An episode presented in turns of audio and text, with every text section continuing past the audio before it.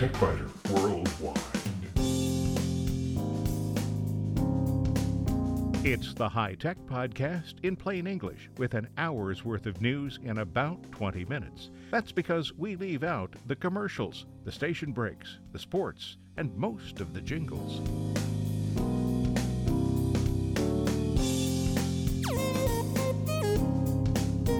Podcast number 589 for the 22nd of April 2018.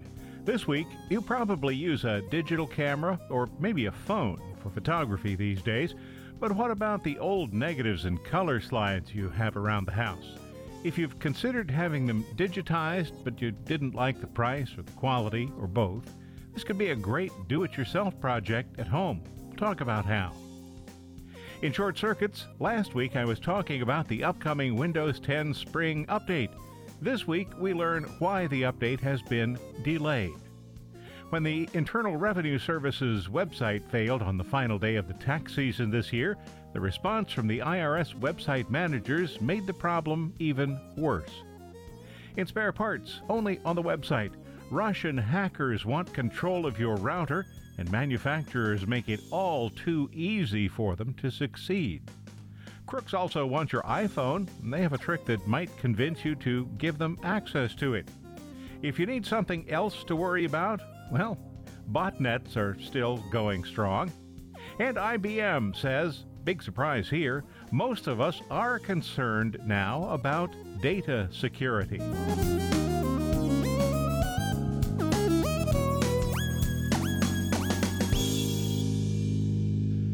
Few people use film these days. Many of us, though, still have a lot of old negatives and color slides lying around the house. Maybe you've looked into having the images digitized, but you didn't like the price, or you didn't like the quality, or you were concerned by both. Well, this week, let's explore how you can do the work at home. I used a well known and highly recommended service to have some slides digitized. They did an okay job, and they scanned at high resolution but there were several things I didn't really like about the service. First, the work was done in India, so it took a long time. Second, despite my spending a lot of time to organize the slides, the scans and the slides were both returned wildly out of order. Third, apparently the service had never heard of removing dust from the slides before scanning them. And fourth, the images were returned as JPEG files instead of TIFFs. I didn't want to send color negatives to the service, so I decided to do it myself when I had time. Well, now I have time. Determining which slides to send for scanning is pretty easy. Just put them on a light table and select the good ones. Negatives are another story entirely. I have far more negatives than slides, tens of thousands of them. At half a dollar or more per image, having a service do them all so that I can sort through them and toss out probably 80% of them just wasn't feasible. That's yet another reason that I decided to see what I could do at home. I wanted to use a camera, and I already have a good macro lens, but I needed something to hold the slides. NovoFlex close up rails and a slide copy stage are seriously overpriced, but they're really the only game in town unless you want to make your own or use a film scanner. You'll need either a macro lens or extension rings if you have a more normal lens. By the way, you'll see a lot of pictures on the TechByter Worldwide website this week, www.techbyter.com.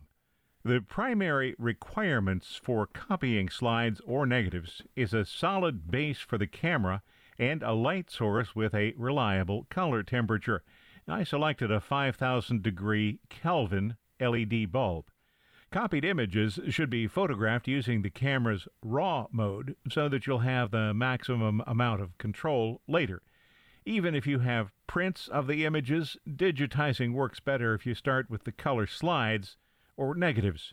Negatives, and particularly color negatives, make the process quite a bit more challenging. Starting with a transparency or a negative instead of a print allows the digitizing process to capture the greatest amount of detail. Prints have a smaller dynamic range than film does. Prints may also have a color cast that was introduced by the lab, and if the lab used textured paper, the texture will show up in the copies. Even a relatively simple point and shoot camera will often be capable of capturing transparencies and negatives, but the best results will come from a digital SLR or mirrorless camera with a macro lens. I used a 100 millimeter macro lens. There are ways to convert even a standard lens so that it can focus close enough to work, though.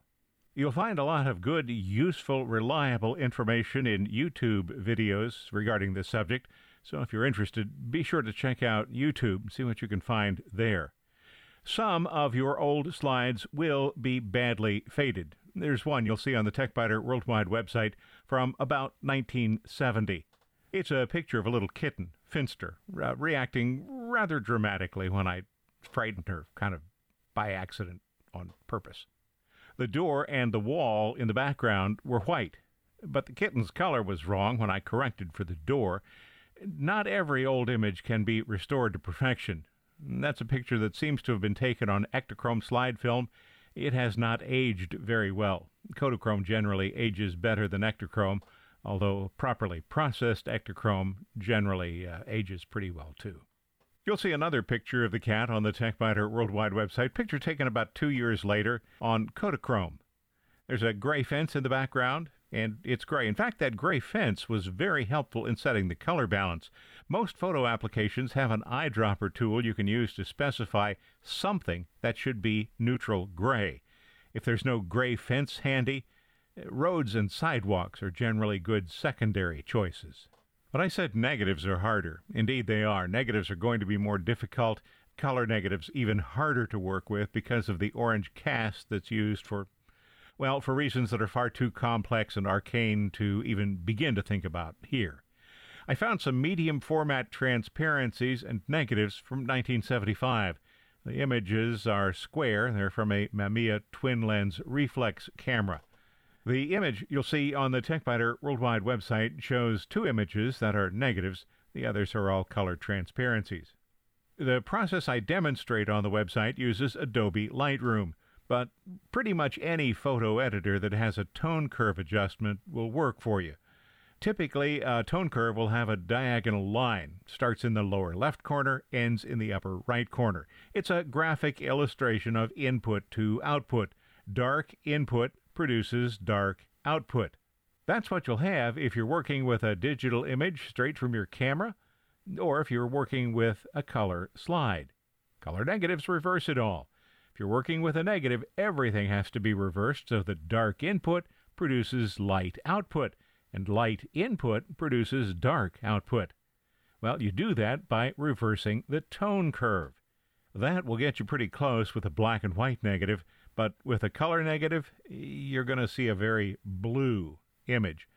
You should have the option of working with a composite RGB tone curve or with individual channels, the red, green, and blue individual channels. You get the best results if you choose to work with the individual channels, but it's a lot more work. What I show on the TechByter Worldwide website is the composite tone curve, the RGB curve.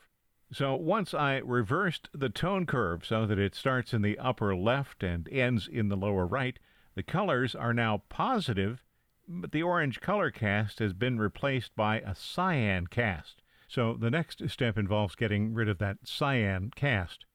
Film has an unexposed area between the pictures. You can use that to set the neutral color. So after using the white balance eyedropper on the unexposed part of the film, I got colors that were pretty accurate, but they're still quite muted. Earlier I mentioned working with the individual red, green, and blue color channels. If you do that, the image will have better contrast and colors when you get to this point. So, working with the individual channels will make the initial process take longer, but you'll spend less time tweaking the image, and the overall results will probably be better. When you adjust the colors and the contrast, you're going to be surprised by how several of the controls function. Most will do the reverse of what you expect. The reason is pretty obvious and simple once you think about what you've done so far. You have converted a negative image to a positive image. One of the earliest steps involved flipping that tone curve to make the dark areas light and the light areas dark. So now, when you adjust whites and highlights, you'll actually be affecting shadows and blacks. And when you adjust the shadows and blacks, you'll affect highlights and white. Color temperature and tint will also be both reversed and highly sensitive. Once you get an image adjusted the way you want it, you can use the settings as a starting point for other images. Lightroom allows users to copy any combination of settings and then apply those settings to one or more images. Another option with many applications involves saving what's called as a preset, an action, or a filter that can be reused. If you choose to work with the RGB tone curve when converting a negative to a positive, saving a preset in Lightroom will make this a single click operation. Although you could create a preset for use with the individual channels, each of the channels will still always need some adjustment. Still, creating the preset is going to save you some time. Copying settings works well when you have several images that were created in similar situations, a series of pictures taken at the same location in the same lighting conditions, for example. After copying the development settings, select another image and paste those settings onto the new image. The result won't be exactly what you want, but you'll have a starting point in which all of the major changes have already been made. Then you can apply the final tweaks. Another reason that negatives are going to be more challenging than slides is that 35mm slides are usually in slide mounts. Sometimes larger transparencies are also in mounts, but in most cases, both negatives and larger film transparencies are not mounted. So you'll need a holder of some sort and a different kind of copy setup. I use a 9 by 12 inch light emitting diode light table and a tripod to hold the camera. The tripod I use can be assembled so that the camera points down. Black mat board with an opening cut to fit a film strip holder minimizes extraneous light. The light box makes it possible to photograph an entire sheet of negatives if they're stored in transparent negative holders. The result is essentially a contact sheet, so individual images can be examined and evaluated. Then you can scan only the images you want to keep after removing the film from its storage page. Earlier, I mentioned a film scanner. That is another option if you don't want to use a camera for digitizing transparencies and negatives. And there's a third option. Some flatbed scanners come with attachments for film. I think a camera is better than either of those options. Film scanners, for example, are expensive and slow. You'll find some in the 100 to $300 range, but the results will be disappointing. Expect to spend $400 or more for a decent film scanner that can handle 35 millimeter negatives and slides. If you need to scan 120 roll film, the price will approach $2,000 or exceed it. You can also expect to spend 30 seconds or more per image during the scanning process for 35 millimeter film, more for 120. I can process a dozen images per hour using a film scanner or nearly 100 per hour using a camera. And by process, I mean the image has been digitized but not yet processed using Lightroom. When it comes to the finalized processing of digitized images, you'll complete some of them in just a few seconds. Others may take hours. And flatbed scanners, well, they're expensive, they're slow, and they're cumbersome. Expect to pay $1,000 or more for a scanner that will do an acceptable job with slides and negatives. The primary advantage a flatbed scanner has is that it can scan more than one image at a time. The multiple images will all be part of a single file, though, and you'll need to separate the individual images before processing them. Most flatbed scanners produce a visibly less sharp image than what can be achieved with a camera and a macro lens. Film scanners and flatbed scanners do have one advantage your camera doesn't, though.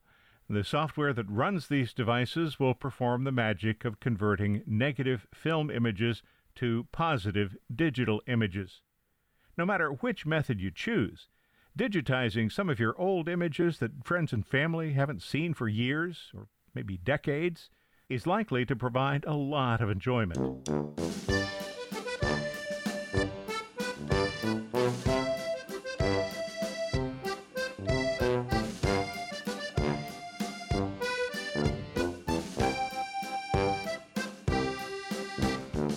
In short circuits, last week about this time I was talking about the Windows 10 Spring Creators Update, how to get it if you wanted it sooner, and how to delay it if you didn't.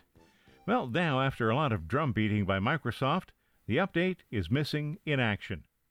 Microsoft rolls out updates to the operating system twice a year, spring and fall. At least that's been the procedure since Windows 10, and unlike in the past, the updates come at no charge. Microsoft had planned to launch the latest update on April 10th, but software engineers found a bug that has delayed the release, possibly for quite a while. Microsoft initially said nothing and clearly instructed their PR team at WE Communications, formerly known as Waggener Edstrom, to say nothing. The response was, We'll get back to you just as soon as we can.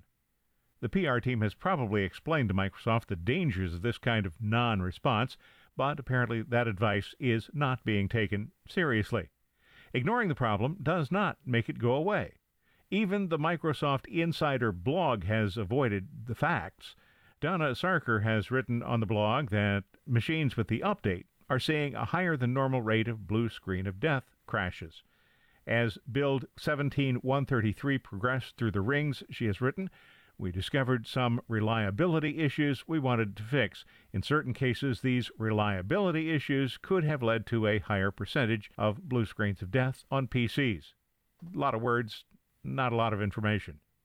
On the positive side, Microsoft found the bug, whatever it is, realized how serious it is, and halted deployment plans before damage could be done. Instead of creating patches for the flawed build, Microsoft will create an entire new build and that process will take at least a few weeks. So the spring update, eh, coming soon.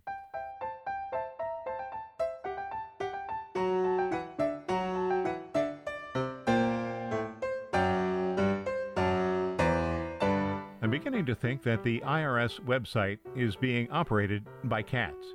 Cats are great alarm clocks, but they have no talent at all when it comes to calendars. Cats, also, when they've done something dumb, tend to glare at humans with an expression that says, I meant to do that. How does this apply to the Internal Revenue Service's website, you ask? Well, tax payments were due on Tuesday. Anyone who delayed until then found that the agency's website was inoperable. According to a spokesperson, and I quote, certain IRS systems are experiencing technical difficulties. Taxpayers who owed money were given a one day extension to file because the IRS website, where taxpayers could make a direct payment or set up a payment plan, were all failing for most of the day on Tuesday. Last year, about 5 million people filed returns on the site on that final day. Okay, so things like that happen. We understand that. The underlying problem was apparently a hardware issue, so the typical response involves placing a notice on the website to explain the unplanned outage. That's where a bad situation got worse. The URL was for a page called Unplanned Outage Page. Now that makes sense. But the cat who was in charge of the site that day changed the text on the page to Planned Outage, perhaps assuming that somebody would believe that the IRS would schedule a planned outage on the busiest day of the tax season. The headline noted that the outage began on April 17, 2018, and it was expected to end by December 31st, 9999. That would make it an uncommonly long outage, approximately 7,981 years. And the text noted that the outage began at 2:50 a.m. Eastern Time on April 17, 2018, and service would once again be available by approximately 6:40 p.m. Eastern Time on Thursday, September 22, 2016. In other words, the outage would end about 19 months before it began. Spare Parts begins and ends exactly where you'd expect on the website, and only on the website. This week, Russian hackers want control of your router, and manufacturers make it all too easy for them to succeed. Crooks want your iPhone. They have a trick that might convince you to give them access to it. If you need something else to worry about, well, botnets are still going strong. And IBM says, surprise, most of us are now concerned about data security.